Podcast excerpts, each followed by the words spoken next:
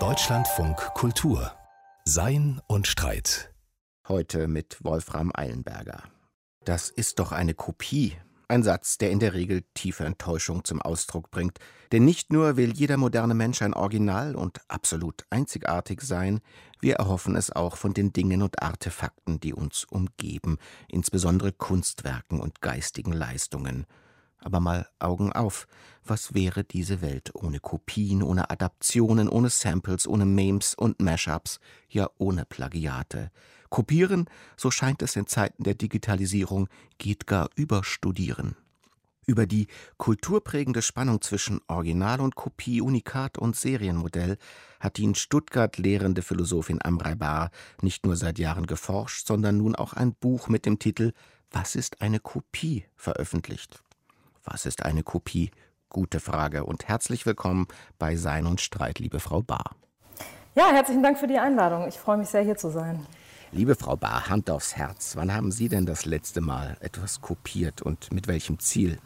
Ja, tatsächlich habe ich gerade jetzt vor unserem Gespräch noch was kopiert und zwar ähm, eine Vortragspräsentation und zwar mit dem Ziel, die dann auch weiter zu bearbeiten. Und da zeigt sich auch schon dass häufig nicht nur das Kopieren im Fokus steht, sondern ja auch das, was wir damit machen und dass wir nicht nur daran interessiert sind, Dinge eins zu eins zu kopieren und dann weiter zu verwenden, sondern vielleicht auch gerade darauf Einfluss zu nehmen und die zu verändern.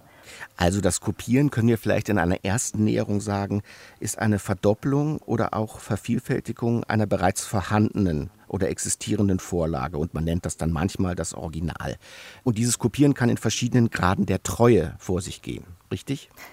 Ganz genau. Also man denkt ja häufig dann auch so an die perfekte Kopie, heißt es dann gerne, also die, die das Original oder die Vorlage eins zu eins wiedergibt. Aber das ist natürlich gar nicht die einzige Form des Kopierens. Wir finden häufig auch Kopien, die darauf abzielen, Variationen mit einzubauen und vielleicht auch nur einzelne Teile von Werken von Artefakten zu kopieren. Also auch das ist durchaus gängige Praxis, dass wir zum Beispiel einfach einen Abschnitt aus einem Text woanders rein kopieren. Das ist was, was wir sicherlich alle häufiger mal machen.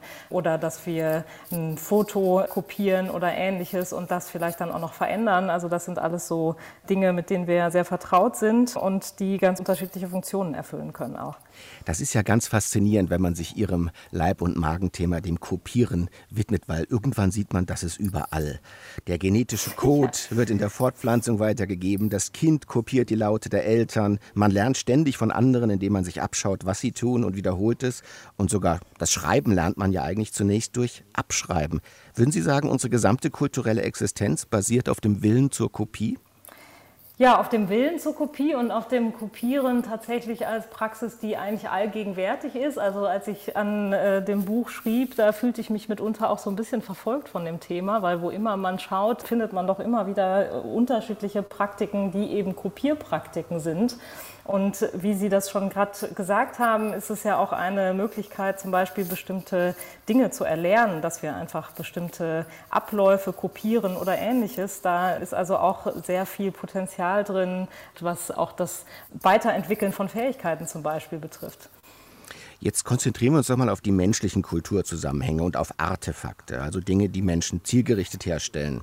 Da scheint der Nutzen mhm. des Kopierens ja klar. Es erhöht zunächst sagen wir die Zugänglichkeit. Es gibt von dem einen dann auf einmal mehrere. Von der Exklusivität gehen wir zur Inklusivität. Man könnte sagen, das ist fast eine im Kern emanzipative und demokratische Tätigkeit, das Kopieren. Absolut, das ist auf jeden Fall etwas, was uns die Möglichkeit gibt, zum Beispiel zu Bildung oder auch zu kulturellen Gütern einen Zugang zu gewähren. Insbesondere das digitale Kopieren zeichnet sich dadurch aus, dass man praktisch verlustfrei und mühelos Dinge kopieren und verbreiten kann. Und das hat natürlich ein immenses Potenzial, wenn es um kulturelle Teilhabe und auch Teilhabe an Bildung geht. Nichtsdestotrotz ist es auch so, dass das Kopieren beispielsweise juristisch sehr stark beschränkt wird, weil nämlich mit den Dingen, die da kopiert werden, häufig sich Urheberrechte verbinden und die UrheberInnen haben auch ein berechtigtes Interesse, jedenfalls zum Teil, zu fordern, dass eben die Dinge, die sie hervorgebracht haben, nicht einfach kopiert und weiterverwendet werden. Und das ist eben ein Spannungsverhältnis, mit dem wir konfrontiert sind. Und weil diese urheberrechtlichen Bestimmungen da im Weg stehen, wird das Potenzial des Kopierens auch gar nicht unbedingt äh, ausgeschöpft, was diese Möglichkeiten des Gewährens von Zugang anbelangt. Da gibt es also im Innern unserer Kultur eine Spannung zwischen den Rechten oder den Ansprüchen derjenigen, die mutmaßliche Urheber sind, und den Möglichkeiten des Kopierens. Bleiben wir noch mal kurz bei den Möglichkeiten, da kann man sagen, da hat sich ja die letzten 2500 Jahre einiges getan. Von der Schrift, die dann per Hand abgeschrieben wird, bei den Kopisten, dann gibt es den Buchdruck, dann gibt es den Fotokopierer, den wir vielleicht alle aus unserer Jugend noch kennen, und jetzt eben die Digitalisierung. Ist es vielleicht so, dass man sagen kann, es wurde noch nie so viel kopiert und so leicht wie jetzt in der Phase der menschlichen Kulturwerdung? Ja, man hat schon den Eindruck, dass die ganzen Möglichkeiten, etwas zu kopieren, sehr zugenommen haben und dass es eben tatsächlich auch viel leichter möglich ist, jetzt Dinge zu kopieren. Und das sehen wir auch an unseren alltäglichen Vorgehensweisen im Umgang mit allen möglichen Dingen, dass wir da doch eigentlich ganz selbstverständlich kopieren, beispielsweise wenn wir Fotos verschicken via Messenger, wenn wir Tweets retweeten, wenn wir Bilder teilen über soziale Plattformen und so weiter. Da gibt es doch eine ganze Reihe von Kopierpraktiken, Kopierhandlungen, die wir eigentlich täglich vollziehen. Und da gibt es auf jeden Fall ein ganz großes Potenzial, das durch die Digitalisierung nochmal sehr stark zugenommen hat auch. Und wenn ich es richtig sehe, war das ja auch eines, sagen wir, der utopischen Potenziale, die mit der Digitalisierung einhergingen, nämlich die Idee oder das Versprechen, dass Zugang nun zu allem für alle möglich ist, und zwar durch diese neuen Kopiermöglichkeiten. Das ist auf jeden Fall ein Versprechen, von dem wir uns fragen müssen, inwieweit das eigentlich eingelöst wird durch die Digitalisierung. Denn wie gesagt, es gibt eine ganze Menge von Einschränkungen, insbesondere urheberrechtlicher Einschränkungen, aber zum Teil auch technischer Einschränkungen. Also beispielsweise gibt es ja auch einen Kopierschutz, der mitunter dazu führt, dass Dinge nicht ohne weiteres kopiert werden können. Und da gibt es doch einige Versuche, eigentlich diese Möglichkeiten des Kopierens und Verbreitens dann zu unterbinden. Aber man hat das Gefühl, das ist so ein bisschen wie ein Has- und Igel-Spiel mit dem Kopieren. Die Techniken des Kopierens sind denen des Einschränkens immer einen Schritt voraus und deswegen greifen diese Einschränkungen Einschränkungen nicht so recht. Ja, tatsächlich können wir feststellen, dass diese Versuche, Kopieren zu verhindern, doch eigentlich immer sehr gewitzt umgangen werden. Das ist das eine. Und wir können auch feststellen, dass Menschen doch eigentlich anscheinend die Intuition haben, dass diese urheberrechtlichen Restriktionen, die das Kopieren verhindern, eigentlich viel zu weit gehen, weil dadurch sehr vieles eingeschränkt wird. Dadurch wird nicht nur Nutzung eingeschränkt, wo ich vielleicht vom Kopieren Gebrauch machen möchte, aber das ist nicht alles, denn auch die Entstehung neuer Werke ist häufig unter ja, Gebrauch von Kopierpraktiken überhaupt erst vollzogen worden oder wird vollzogen. Also zum Beispiel sowas wie Remixes oder Samplings oder auch Mashups in der Musik. Das sind also in der Popkultur ganz verbreitete Praktiken des Kopierens, die nicht nur dazu dienen, dass man jetzt einen Zugang zu etwas erlangt, sondern dass man eben auch versucht, aus dem, was da schon ist, etwas Neues zu schaffen. Also auch bei der Entstehung neuer Werke und Artefakte spielt Kopieren eine ganz entscheidende Rolle. Und das wird natürlich auch dadurch beschränkt, dass bestimmte urheberrechtliche Bestimmungen dem im Weg stehen. Also gibt es da, wenn ich Sie richtig verstehe, eine Art Innovationsspannung, vielleicht sogar ein Innovationsparadox. Einerseits, wenn man die Intuition aufrechterhalten, dass die Urheber von Werken in irgendeiner Form für ihren Einsatz belohnt werden. Und andererseits darf diese Hürde nicht so hoch sein, dass sie kulturelle Innovation an sich verhindert oder einschränkt. Ja, das ist schön beschrieben, diese Spannung zwischen diesen beiden Polen. Auf der einen Seite kann man ja sagen, wer soll denn überhaupt noch einen Anreiz haben, jetzt kreativ tätig zu werden, wenn dasjenige, was man da hervorbringt, vielleicht sich dann gar nicht mehr überhaupt in der Weise von mir selbst beeinflussen lässt oder was damit geschieht, lässt sich nicht von mir beeinflussen, weil dann irgendwelche Dritten das kopieren und damit machen, was sie möchten. Auf der anderen Seite sind aber diese Restriktionen eben auch ein Problem, weil dadurch manche Werke in ihrer Entstehung Entstehung vielleicht sogar verhindert werden und weil bestimmte Formen der Kreativität, insbesondere wie sie beispielsweise im Rahmen der Digitalisierung überhaupt erst ermöglicht werden und auch für viele Leute ermöglicht werden, was ja auch einen emanzipatorischen Aspekt hat, diese Praktiken werden dann unter Umständen einfach gar nicht mehr durchgeführt oder eben nur unter der Sorge, dass man dann urheberrechtlich auf den Deckel bekommt dafür. Und da kann man sich natürlich auch fragen, inwieweit Kreativität dadurch eigentlich eingeschränkt wird. Jetzt ist es ja so, die Intuition, dass Kopieren irgendwem schadet, dadurch, dass es kopiert wird, die ist gar nicht so leicht einzuholen und zu begründen. Was würden Sie denn, und das ist ja ein Kern Ihrer Arbeit als Philosophin, sagen, was rechtfertigt denn die Intuition, dass derjenige, der etwas gemacht hat, in diesem Machen in irgendeiner Form vor Kopieren geschützt werden muss?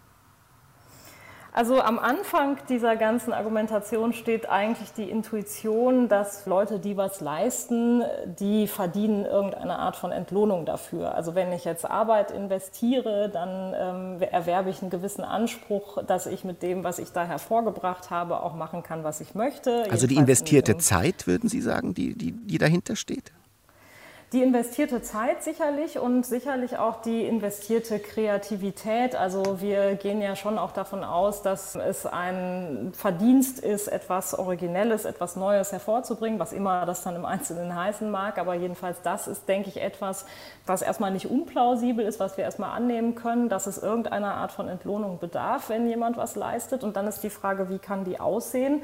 Und bei solchen Artefakten, also bei hervorgebrachten, gemachten Dingen kann man davon ausgehen, dass diese Entlohnung darin besteht, das ist jedenfalls das, wofür ich argumentiere, dass die Personen mit diesen Dingen dann halt machen können, was sie möchten. Das ist so ein bisschen analog zu dem, was wir beim materiellen Sacheigentum haben. Also es gibt ja auch diese äh, Metapher des geistigen Eigentums. Da kann man sich drüber streiten, ob die so plausibel ist.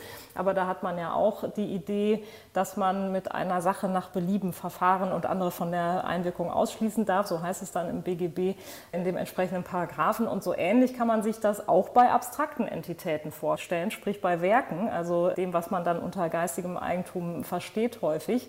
Da kann ich dann eben eben auch entscheiden, wer darf denn jetzt dieses Werk von mir nutzen, wer darf das vielleicht weiterentwickeln, wer darf Teile daraus kopieren und ähnliches mehr. Darf ich da kurz nachfragen, weil das trifft ja auf eine andere Intuition, die vielleicht gegenläufig ist. Nehmen wir mal an, irgendjemand hätte vor 3000 Jahren im Inka-Reich das Rad erfunden oder vor 400 Jahren den tiefen Teller und er hätte so es für sich erfunden, das ist nützlich, aber er sagt, nö, das gebe ich nicht weiter. Es ist ganz und gar meine Erfindung und es gibt kein einziges Recht und kein einziges moralisches Pflichtargument dafür, dass ich das zugänglich machen muss, denn ich habe es erfunden. Ja, das ist genau schon die Spannung und die Problematik, mit der wir konfrontiert sind, wo eben die Interessen von UrheberInnen möglicherweise dazu führen, wenn die durchgesetzt werden, dass dann eben Interessen von potenziell Nutzenden, Rezipierenden in Mitleidenschaft geraten. Und da können wir uns natürlich fragen, wie ist da ein guter Interessenausgleich zu finden? Und das gilt insbesondere auch vor dem Hintergrund, dass viele urheberrechtliche Schutzmaßnahmen gar nicht mehr den UrheberInnen zugutekommen, sondern beispielsweise Verwertenden. Also zum Beispiel bei Wissenschaftsverlagen äh, kann man das schön beobachten. Wenn ich jetzt in einem Großverlag irgendeinen Aufsatz oder ein Buch schreibe, dann trete ich meine ganzen Rechte an die Wissenschaftsverlage ab und diese Großverlage, die verdienen dann zum Teil unheimlich viel Geld damit, äh, das dann wieder anderen zugänglich zu machen. Und da habe ich als Autorin ganz wenig von. Und das ist natürlich auch ein Problem, dass hier die die eigentlich für die UrheberInnen bestimmten Möglichkeiten über das eigene Werk, was man hervorgebracht hat, zu entscheiden, was damit geschieht, dass die dann plötzlich jemand anders zufallen und dann eben man sich noch stärker die Frage stellen kann, warum sollen denn jetzt eigentlich die NutzerInnen und RezipientInnen, die vielleicht auch ein berechtigtes Interesse haben, da einen Zugang zu bekommen, warum sollen die denn jetzt eigentlich zurückstecken, wenn da jetzt vielleicht es gar nicht mehr so ganz klar ist, wer da jetzt eigentlich hm. profitieren sollte, auch von diesen Werken. Also das heißt, heißt, dass die Urheberinnen unter Umständen gar nicht von diesen Urheberrechten profitieren, weil sie schon an andere Institutionen oder Konzerne weitergeleitet wurden. Also das ist ein Problem. Aber das sind ja nun gar nicht abstrakte Fragen, das sind vielmehr Fragen auf Leben und Tod. Wir hatten ja in den letzten beiden Jahren zum Beispiel eine umfangreiche Diskussion über die Patentrechte auf neue Impfstofftechnologien und wie diese Patente in irgendeiner Weise gelockert oder versteift werden müssen, um die Urheberinnen dieser Technologie zu schützen und damit aber auch vielen Menschen einen Impfstoff möglicherweise nicht zugänglich machen zu können. Das ist ein ganz wichtiges Beispiel, was ich auch im Buch tatsächlich diskutiere in Bezug auf Medikamente jetzt generell. Ähm, man kann sich ja durchaus fragen, welche anderen vielleicht auch viel höherwertigen Güter da im Spiel sind, wenn es jetzt darum geht, die Urheberinnenrechte zu schützen, sei es durch Patentrechte oder Urheberrechte, dann ist es ja wie in diesem Fall durchaus denkbar, dass da noch was viel Wichtigeres auf dem Spiel steht, nämlich das Leben und die Gesundheit von Menschen. Und da scheint es mir offenkundig, dass die Urheberrechte doch dann möglicherweise da auch zurückstehen müssen hinter diesen höherwertigen Anliegen, die es dann gibt. Also das heißt, ich bin schon der Überzeugung, dass wir da immer abwägen müssen, aber das ist natürlich noch kein Argument dafür, dass die Urheberrechte, auch die moralischen, also die, die mich vor allen Dingen als Philosophin interessieren, dass die sozusagen komplett vom Tisch sind, sondern man kann sich dann immer noch fragen, was sind sozusagen die einschränkenden Rechte oder Anliegen von Dritten, die dann dazu führen, dass die ausgesetzt werden. Aber so grundsätzlich scheint es mir schon plausibel zu sein, erstmal anzunehmen, dass es sowas gibt wie Urheberrechte äh, und dass sie auch genau. einen Schutz erfahren müssen. Jetzt gibt es, sagen wir, einen moralphilosophischen oder auch rechtsphilosophischen Aspekt. Es gibt aber auch einen kulturphilosophischen und das würde etwa so gehen als Gegenargument. Jede Form der Innovation beruht selbst auf schon bestehenden Dingen, die wiederum Effekte von Kopieren sind. Das heißt, jeder, der eigentlich etwas erfindet, hat schon selbst kopiert, sodass es so etwas wie eine originäre Schöpfung gar nicht gibt und somit auch die Idee einer originären Urheberschaft gar nicht plausibel ist. Ja, das finden wir ja häufig, also auch in dieser Metapher, dass wir auf den Schultern von Riesen stehen beispielsweise, kommt das zum Tragen, dass deutlich wird, wir können eigentlich nicht aus dem Nichts was ganz Neues machen, sondern es gibt immer Dinge, auf die wir uns beziehen und auf die wir auch aufbauen mit dem, was wir machen, ob das jetzt wissenschaftliche Erkenntnisse sind oder ob das jetzt im Bereich der Kunst sich abspielt, also wahrscheinlich alle Hervorbringungen von oder, Menschen. Oder Ihre Dissertation, die natürlich ein Originalwerk ist, aber auf den Gedanken von einer ganzen Tradition analytischer Philosophien und Philosophen beruht, die darüber schon nachgedacht haben. In der Tat, ganz genau. Und äh, jetzt ist aber die Frage, was wir daraus folgern. Also man könnte jetzt sagen, und so eine These gibt es natürlich auch in der Debatte mitunter, alles ist Kopie. Also letztlich ist eigentlich alles, was wir an Artefakten vorfinden, in irgendeiner Weise geht es zurück auf was anderes und lässt sich deshalb als Kopie bezeichnen. Ich würde halt da vorsichtig sein, weil man kann sich ja immer fragen, wozu will man eigentlich einen Begriff verwenden? Und ich möchte diesen Kopiebegriff, der da bei mir im Zentrum steht, gerne dazu verwenden, eben diese Gegenstände rauszugreifen, deren Herstellung für UrheberInnen vielleicht mit Problemen verbunden ist, aufgrund der Verletzung von solchen moralischen Bestimmungsrechten, die UrheberInnen an ihren Hervorbringungen haben. Und wenn ich da jetzt quasi davon ausgehe, alles ist Kopie, dann kann ich ja gar nicht mehr differenzieren. Also das heißt, dann taugt dieser Begriff nicht mehr dazu, quasi seine Funktion zu erfüllen, die er im Kontext von meinen Überlegungen hat, nämlich quasi diejenigen Dinge, die ein Problem darstellen für UrheberInnen, von denen zu unterscheiden, für die das nicht hm. gilt. Und ähm, deshalb bin ich immer so ein bisschen vorsichtig bei diesen Allaussagen, sowieso natürlich als Philosophin. Aber ähm, da dann auch mit Blick auf das, was der Begriff da eigentlich leisten soll, habe ich so das Gefühl, das ist vielleicht nicht der richtige Weg. Also ein Plädoyer für ein robustes und konturiertes Verständnis dessen, was eine Schöpfung ist, die es dann ja auch noch geben muss in dem, mhm. was wir das Hervorbringen von Neuem nennen. Jetzt gibt es ja mal abgesehen von den rein ökonomischen und vielleicht auch kapitalistischen Urheberlogiken noch ein anderes Problem, nämlich das der Simulation. Stichwort Plagiate. Plagiate finden wir nicht nur deswegen schlimm, weil Urheberrechte verletzt werden, sondern weil dort Wissen simuliert wird, das man nicht hat, sondern nur kopiert hat. Das heißt, da wird eine Kompetenz vorgetäuscht, die man eigentlich nicht erworben hat. Ja, das ist schön beschrieben. Also es gibt erstmal, kann man sagen, auch Kopien, die ohne Täuschungsabsicht entstehen können, zum Problem werden für UrheberInnen. Also wenn ich beispielsweise irgendwelche CDs brenne, gut, das macht man heute nicht mehr in, Zeit, in Zeiten des Streamings, aber wir erinnern uns, sowas gab es mal und die dann irgendwo verkauft werden auf dem sogenannten Schwarzmarkt und man dann ich die sogar noch Kassetten kann. überspielt, das werden Sie wahrscheinlich gar nicht mehr wissen. Das ist, doch, doch, vage kann ich mich erinnern. Also das sind so Fälle, wo man gar nicht sagen muss, dass es ein Original ist. Also man muss das gar nicht fälschlicherweise als Original ausgeben, um damit ähm, ein Problem zu erzeugen für UrheberInnen möglicherweise oder auch für VerwerterInnen, das gilt hier auch. Aber es gibt eben noch diese Kopien, die sich noch zusätzlich als problematisch erweisen, weil sie halt solche sogenannten Täuschungskopien sind. Also da sind die Plagiate der eine Fall. Also beim Plagiat ist es so, dass ich vorgebe, die Urheberin von etwas zu sein, obwohl das tatsächlich jemand anders ist. Also ich maße mir quasi an, die Leistung des anderen erbracht zu haben. Und Und dann gibt es das Ganze noch umgekehrt gewendet als Fälschung. Da gebe ich dann vor, dass jemand anders die Urheberin ist von dem, was da jetzt vor uns ist. Und tatsächlich bin ich es selber. Also ich male irgendein Bild und sage, das ist jetzt von Picasso oder sowas. Und in Wirklichkeit habe ich das aber selbst gemalt. Also es sind sozusagen diese beiden Dimensionen, in denen über die Urheberinschaft getäuscht wird. Und das wird natürlich noch zusätzlich zum Problem, weil je nachdem, in welchem Kontext ich das mache, ich damit auch unterschiedliche Funktionen erfülle, die ich mit einer bloßen Kopie, die sich auch als Kopie zu erkennen gibt, vielleicht nicht erfüllen könnte. Das betrifft ja geradezu eine Urszene des Philosophierens, nämlich die Schriftkritik von Plato, der ja sagt, die Schrift ist eigentlich nur eine Kopie der mündlichen Rede und bei der Schrift weiß man nicht, ob derjenige, der sie äußert, auch dafür einstehen kann. Also die Schrift ist eine Kopie von Wissen, von der man nie weiß, ob derjenige, der sie verwendet, auch argumentativ dahinter zu stehen vermag. Ja, ich glaube, das ist so ein generelles Bedenken, was gegenüber Kopien häufig im Spiel ist, dass wir so den Eindruck haben, wir sind nicht so sicher, ob die quasi tatsächlich dasjenige beglaubigen, was sie vorgeben zu sein oder sowas. Also sprich, wenn ich jetzt irgendeinen Gegenstand habe, der eine Kopie ist, dann weiß ich nicht genau, wie weit ist die Vorlage jetzt hier eigentlich erfasst und wie, wie viele Abweichungen gibt es da vielleicht. Das heißt, ich habe nicht so richtig den Zugriff auf dasjenige, was da in der Vergangenheit entstanden ist. Und ich glaube, das ist tatsächlich bei diesen ganzen Authentizitätsfragen immer so im Hintergrund, warum man auch das Original dann so äh, privilegiert, weil man so den Eindruck hat, damit habe ich irgendwie eine Möglichkeit, auf vergangene Zeiten zu verweisen und vielleicht auch was darüber zu erfahren. Und bei der Kopie bin ich nicht so sicher. Die könnte ja auch irgendwie in bestimmten Hinsichten anders sein als das Original. Das ist ja ganz interessant. Da öffnet sich ein skeptischer Spalt zwischen Original und Kopie, der dann alle möglichen Zweifel motiviert.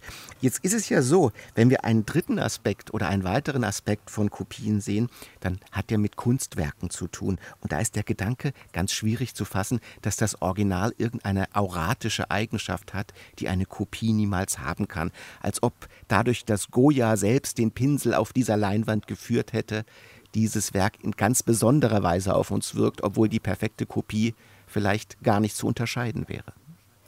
Ja, das ist so eine Frage, die die Kunstphilosophie schon seit sehr langer Zeit umtreibt, was eigentlich der ästhetische Unterschied da ist zwischen dem Original und der Kopie, sofern wir davon ausgehen, dass die Kopie ununterscheidbar ist. Also dass wir einfach überhaupt keine Möglichkeit haben zu entscheiden, was ist jetzt das Original und was ist die Kopie. Und kurios wird das insbesondere auch dann, wenn wir uns angucken, dass ja beispielsweise auch manche Gemälde gar nicht von den mhm. UrheberInnen, denen man sie zuschreibt, gemalt wurden oder jedenfalls nicht vollständig gemalt wurden. Sondern von den Schülern Praxis, oder dergleichen. Genau. Ja. Genau, es gibt die Praxis, dass diese Gemälde in Werkstätten entstehen und dass dann der Meister vielleicht dann noch irgendwie bestimmte Details malt, aber der Rest wird dann halt von denjenigen in der Werkstatt gemalt.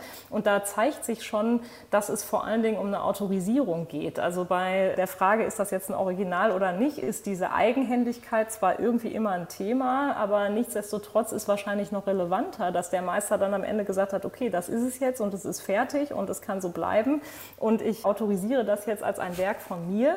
Ähm, ich bin vielleicht auch die Person, die den Gestaltungsplan für dieses Werk angefertigt hat, aber die Ausführungen, die können dann auch andere Personen machen. Und das haben wir natürlich bei massengefertigten Gegenständen, wie wir sie ansonsten auch äh, vorfinden. Also jetzt jenseits der Kunst haben wir das auch, dass dann Dinge in Fabriken entstehen und natürlich dann diese Designgegenstände zum Beispiel trotzdem Originale sind, obwohl da jetzt gar nicht gefragt ist, welche Person da jetzt in äh, der Fabrik vielleicht die zusammengebaut hat oder was auch immer. Und dann gibt es halt auch noch das Phänomen, dass in diesen Fabriken, das gilt zum Beispiel für Markenbekleidung, die Leute, die da arbeiten, auch mitunter in sogenannten Ghost Shifts dann noch weitere Produkte herstellen, also in derselben Fabrik mit denselben Materialien und die dann quasi auch verkaufen als Originale. Also das sind dann auch Fälschungen, die aber natürlich so nah dran sind, wie es nur sein kann am Original aber sie sind eben nicht zu der Zeit entstanden, die prädestiniert ist dafür, dass da Originale entstehen können. Und da zeigt sich auch wieder, dass es um Autorisierung geht, weil sonst kann man die Dinger ja einfach nicht voneinander unterscheiden. Also die Materialien sind gleich, es sind sogar die Leute gleich, die die hergestellt haben, auf denselben Maschinen. Und trotzdem ist der, Fehlt der Stempel. sind die Sneakers Genau. genau, sind die, ja, die, genau, irgendwie fehlt sozusagen dasjenige, was, was es zum Original macht und das ist ein Akt der Autorisierung, der das dann sozusagen als Original auch ausweist am Ende. Also sehr interessant, äh, das Original wird durch Institutionen und Autorisierung von Institutionen zu dem, was es ist und vielleicht gar nicht durch den mhm. physischen Kontakt mit einem Meister oder einer Fabrik auch nur. Jetzt ist es an Ihrem Buch ja auch interessant zu sehen, wir denken ja immer, Kopien sind Kopien von Ganzheiten, als ob ein ganzes Werk kopiert werden müsste, aber eigentlich haben wir ja gerade eine Kultur, in der viele Ausschnitte oder nur Teile von Werken kopiert werden. Zum Beispiel eine Kultur des Samplens oder eine Kultur des Memes. Da wird erstmal nur ein Ausschnitt genommen und dann wird er noch variiert. Und trotzdem sind das auch Kopien von Originalen. Ja, das sind Phänomene, die insbesondere deshalb schwierig sind, weil man sich da ja fragen kann, wann sozusagen wir nicht mehr von einer Kopie sprechen wollen, weil dasjenige, was dann da vielleicht als kleiner Ausschnitt aufgegriffen wurde und dann auch verändert wurde, möglicherweise dann ja so weit weg ist auch von dem Original. Also ich versuche ja auch eine Definition vorzulegen für das, was eine Kopie auszeichnet und da ist ein ganz wesentlicher Aspekt, dass dieser Gegenstand der Vorlage in irgendeiner Weise Weise ähnlich sein muss. Also erstmal ist Ähnlichkeit noch nicht so fürchterlich informativ, weil mein Staubsauger ähnelt auch meinem Föhn in der Hinsicht, schwer einzuholen, Stecker haben. Ja. genau, das ist schwer einzuholen, aber es muss halt eine signifikante Ähnlichkeit sein und man muss irgendwie sozusagen die Verbindung sehen können. Also ExpertInnen sollten die zumindest sehen können. Das ist so meine Idee, dass man das auch delegieren kann an Personen, die sich dann auskennen. Aber irgendwann wird der Punkt kommen und das sieht man bei dieser ganzen Meme-Kultur, wo man dann gar nicht mehr so richtig weiß, wo kommt das jetzt eigentlich her und wo das so stark variiert wurde und so viele Meta-Anspielungen und so viele neue Aspekte, dass dann die Frage ist, wie individuiert man dieses Meme eigentlich? Wie kann man eigentlich sagen, das ist jetzt ein und dasselbe Ding und wo sagt man dann, naja, jetzt ist es was anderes geworden, jetzt hat es sich weiterentwickelt. Also das ist tatsächlich, glaube ich, sehr äh, schwierig, das dann festzulegen auch. Eine Frage, die sich daran anschließen könnte, jetzt gerade im Internet, aber auch in der Kunst, ist ja auch die des Kontextes. Das heißt, ein und derselbe Gegenstand oder eine Kopie dieses Gegenstandes könnte in anderen Kontexten etwas ganz anderes sein. Also nicht nur, dass man ein Pissoir ins Museum stellt, sondern auch, dass gewisse Zitate oder Meme in anderen Kontexten etwas ganz anderes sind und etwas ganz anderes bedeuten und gar nicht mehr als Kopien gelten können.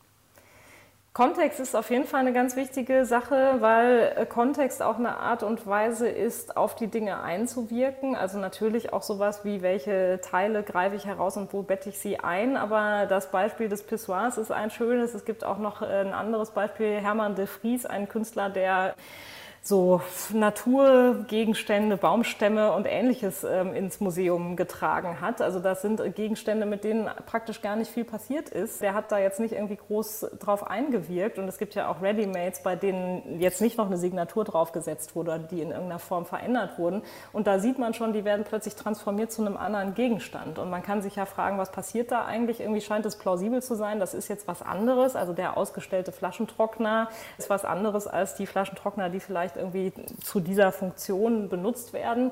Und daran zeigt sich schon, dass Gegenstände auch sozusagen zu anderen Dingen werden können, allein durch eine Neukontextualisierung und ohne, dass man jetzt physisch darauf Einfluss nimmt oder dergleichen. Und das ist, denke ich, bei der Frage, wie entsteht eigentlich ein Original, auch eine spannende Sache. Das geht dann bis hin zu Appropriation Art, Appropriation Literature, wo dann tatsächlich einfach ein Text, den es schon gibt, neu geschrieben wird oder ähnliches mehr, heißt es dann. Und dann kann man sich natürlich fragen, ist das jetzt wirklich ein anderer Text oder ist das derselbe? Also das sind so schwierige Fragen, die auch diese Kunstform dann am Ende hervorbringen.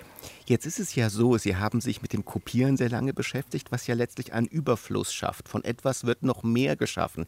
Jetzt ist Ihr neues Forschungsthema verwandt, aber doch signifikant anders. Sie beschäftigen sich derzeit mit dem Recyceln. Da geht es ja nicht darum, dass mehr geschaffen wird, sondern dass etwas, was bereits existiert, zu etwas anderem wieder benutzt wird oder wieder benutzt wird. Ja, das ist tatsächlich eine ganz aussichtsreiche Art und Weise, könnte man denken, mit dem ganzen Abfall umzugehen, mit dem wir ja zu tun haben, den wir auch hervorbringen, ähm, den wir zu verantworten haben, weil wir da eben eine Möglichkeit haben, nicht nur die Abfallmengen zu reduzieren, sondern da auch was Neues draus zu machen. Also sprich, die Materialien wieder zu verwerten. Und das scheint erstmal aus ethischer Perspektive eine ziemlich gute Sache zu sein. Deshalb verwundert es auch nicht, dass alle möglichen Unternehmen auch damit werben, dass sie Recycling Materialien verwenden oder recycelbare Gegenstände hervorbringen und dergleichen mehr. Also Recycling ist sehr im Fokus und da habe ich gewisse Bedenken, äh, ob das aus ethischer Perspektive eigentlich so überzeugend ist, dass das einfach das Nonplusultra des Umgangs mit Abfall ist.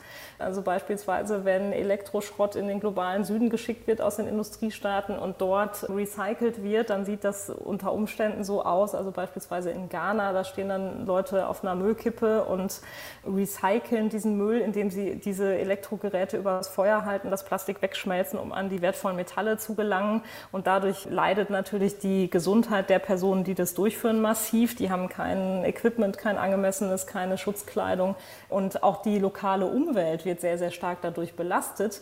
Und da ist natürlich schon auch die Frage, wie wir eigentlich ansetzen können, um eine Art und Weise des Umgangs mit Abfall und mit überhaupt mit Artefakten zu entwickeln, die tatsächlich dann nicht diese ganzen Nachteile mit sich bringt.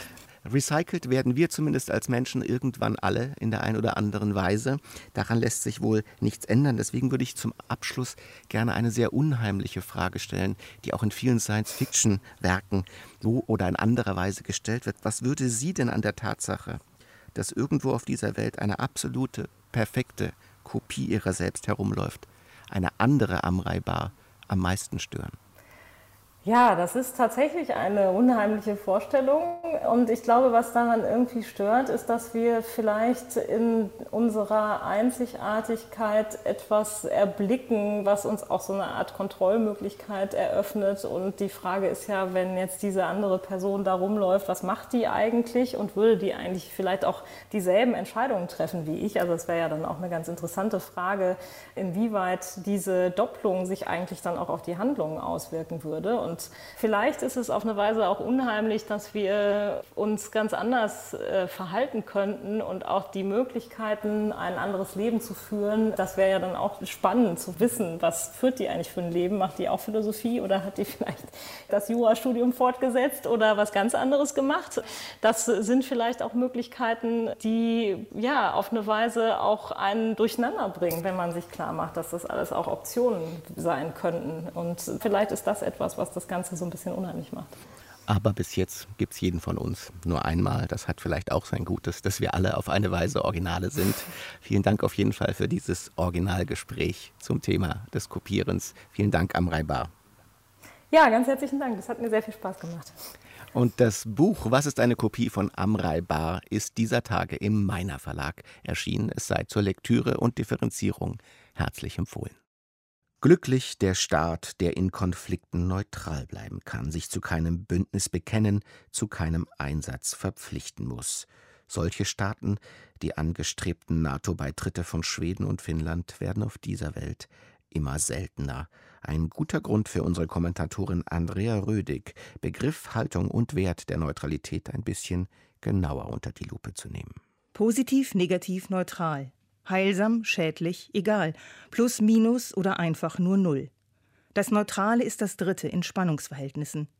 Es ist das, was sich heraushält aus dem Widerstreit der Kräfte. Thomas Hobbes unterscheidet in seinem Leviathan zwischen Dingen, die wir begehren, solchen, die wir hassen und solchen, die uns nicht affizieren, gegen die wir eine gewisse Festigkeit des Herzens entwickeln. Recht besehen spielt dieses Prinzip der Neutralität eine wesentliche Rolle in allen möglichen philosophischen Kontexten. Wir finden es in Epikurs ethischer Anweisung der Ataraxie, also der Seelenruhe, in Kants ästhetischer Formel vom interesselosen Wohlgefallen und in Edmund Husserls Methode der Epoche, mit der er bewusst Urteile über die Realität der Welt ausklammert. Zurücktreten und sich enthalten vom Urteil ist bekanntlich auch die Grundlage buddhistischer Lehren, sowie der Wissenschaft generell, die für sich Neutralität, Sachlichkeit und Unvoreingenommenheit beansprucht. Die Neutralität gewährleistet Freiheit. Sie erscheint aber auch als elitärer Snobismus und als wachsweiche Beliebigkeit. Nichts ist langweiliger als Ausgewogenheit. Wer möchte schon bei einem heißen Fußballspiel zu keiner Seite halten und zudem steckt in der Neutralität ein grundsätzlicher Affront. Sie ist unsozial. Die Gesellschaft, das Leben, die Politik sind per se Interaktion und Vermischung und Konflikt. Hier sich aseptisch herauszuhalten, ist beleidigend und es ist, sofern wir alle soziale Wesen sind, im Grunde gar nicht möglich. Zwei Vorwürfe treffen daher die Neutralität immer wieder. Erstens, der hehre Anspruch der Überparteilichkeit sei Augenwäscherei, denn jede auch noch so rein wirkende Objektivität und Sachlichkeit sei im Grunde von Interessen geleitet. Der zweite Vorwurf an die Neutralität lautet, sie sei unsolidarisch und drücke sich vor Verantwortung. Neutralität macht sich die Hände nicht schmutzig, spielt den lachenden Dritten, profitiert, wie die Schweiz und Österreich derzeit vielleicht, davon, dass andere zahlen und die heißen Kartoffeln aus dem Feuer holen. Interessant, wie viel Sprengstoff gerade in der neutralen Null steckt. Aber genau deshalb muss man ein begrenztes Plädoyer für sie halten. Es gibt historische Situationen, in denen tatsächlich Neutralität nicht möglich ist. Es sind die Situationen, in denen sich ein Konflikt so zuspitzt, dass jede Handlung und Haltung zum Politikum wird. Unter solchen Umständen ist es moralisch unmöglich, sich herauszuhalten. Hier wird dann selbst Unentschiedenheit zur Entscheidung. Wir haben das in den letzten Wochen hautnah erlebt. Dennoch muss es gerade in der Atmosphäre genereller politischer und moralischer Mobilmachung einen Freiraum geben. Der österreichische Bundeskanzler hat dazu eine deutliche Position. Wo, wenn nicht auf neutralem Terrain, sollen Friedensverhandlungen stattfinden? Er sprach auch von aktiver Neutralität. Das ist kein schlechter Begriff. Jedes Spiel und jeder Krieg braucht Schiedsrichter, und die Regeln des Spiels sowie des Krieges müssen von anderen gemacht werden als von den direkt Teilnehmenden selbst. Sie entstehen außerhalb der Konfliktzone. Wir brauchen den Freiraum der Neutralität. Manchmal ist dieser Raum auch ein Zeitraum, ein Moratorium, das einen Übergang gewährt von einem Stadium in ein anderes, damit die Gegensätze sich bewegen und irgendwann, ganz im Sinne Hegels, aufgehoben werden können. Ein Kommentar von Andrea Rödig. Das war's für heute bei Sein und Streit im Deutschlandfunk Kultur. Eine erkenntnisreiche Zeit wünscht bis zur nächsten Sendung Wolfram Eilenberger.